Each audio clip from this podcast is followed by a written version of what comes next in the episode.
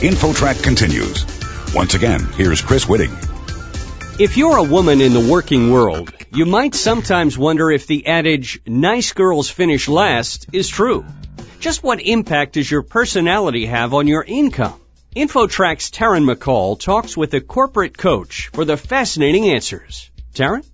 Thanks, Chris. She's the author of the best-selling Nice Girls Don't Get the Corner Office. Now Dr. Lois Frankel dishes out another plate of reality with the follow-up, Nice Girls Don't Get Rich. 75 avoidable mistakes women make with money. Welcome to InfoTrack, Dr. Frankel. I'm delighted to be with you. So what's so bad about being nice? Well, there's nothing wrong with being nice. As a matter of fact, likability is a critical component of success. But you can't act like the nice little girl you were taught to be in childhood and expect to achieve your adult goals. That doesn't work. Are boys and girls socialized to think differently about money? Yeah, you know, when I first started doing some research for the book, I thought that perhaps they were, but what I found was that both little boys and little girls get the same messages about it's important to save, it's important to be financially independent.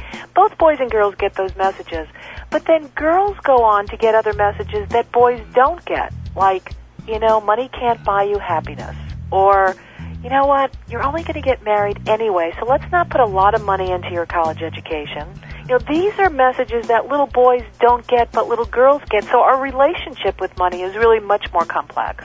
There was a great episode of Sex in the City where one of the characters is faced with having to buy her apartment or be forced to move out, and her friend stuns her by pointing out that she's got a closet full of shoes worth $40,000 but no money for a down payment. Right. Do you feel women really have a problem with saving for big things, or are we just programmed to spend?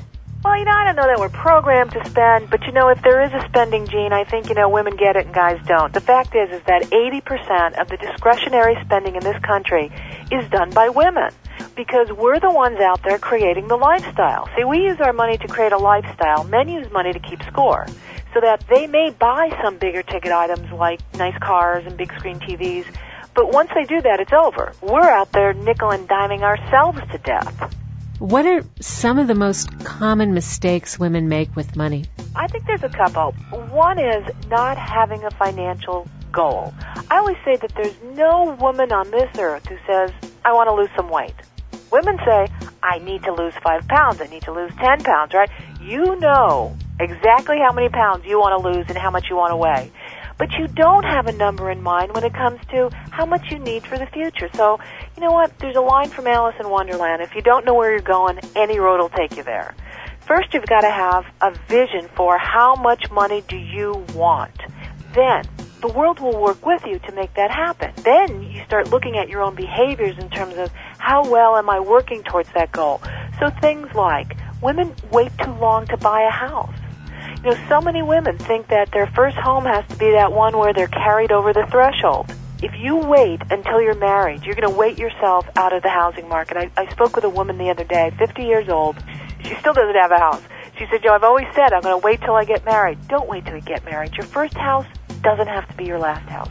Something else women do, I think, is they don't participate in their 401k plans.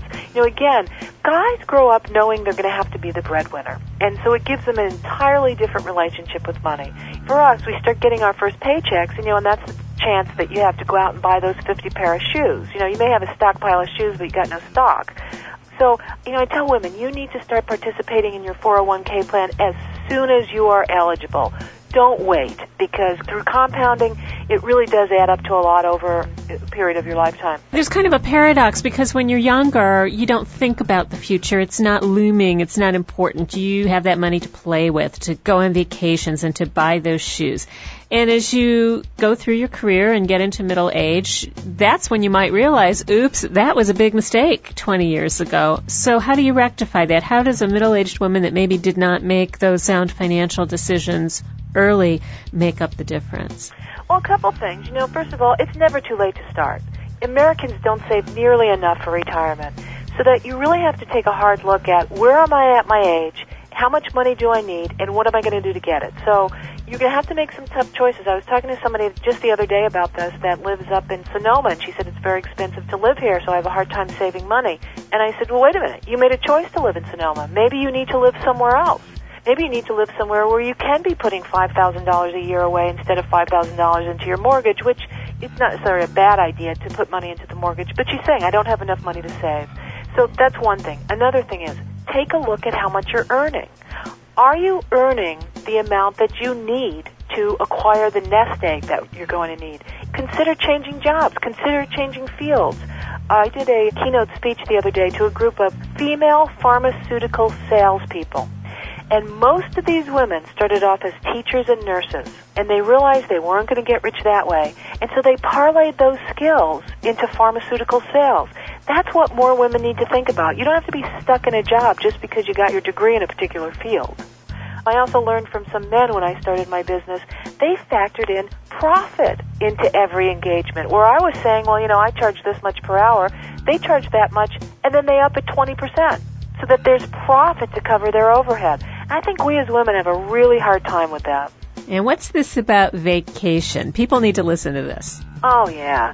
People think that it's a badge of honor not to take a vacation. But the fact is, is that studies have shown women who don't take a vacation are more likely to have heart attacks than those who do. Uh, same holds true for men as well, but there's different statistics. And I always say, you know what? You can't make or break a career over a vacation. Take your vacation time. That's what it's there for. It refreshes you. You know, I know people who earn in excess of $300,000 a year and they're proud of the fact they never take a vacation day. That's not a rich life. Well, those are wise words. Nice girls don't get rich. 75 avoidable mistakes women make with money. Dr. Lois Frankel, thank you so much for being with us today on InfoTrack. Don, thank you so much. Thank I really you. appreciate it. I'm Taryn McCall for InfoTrack. You're listening to InfoTrack, a production of Syndication Networks of Chicago.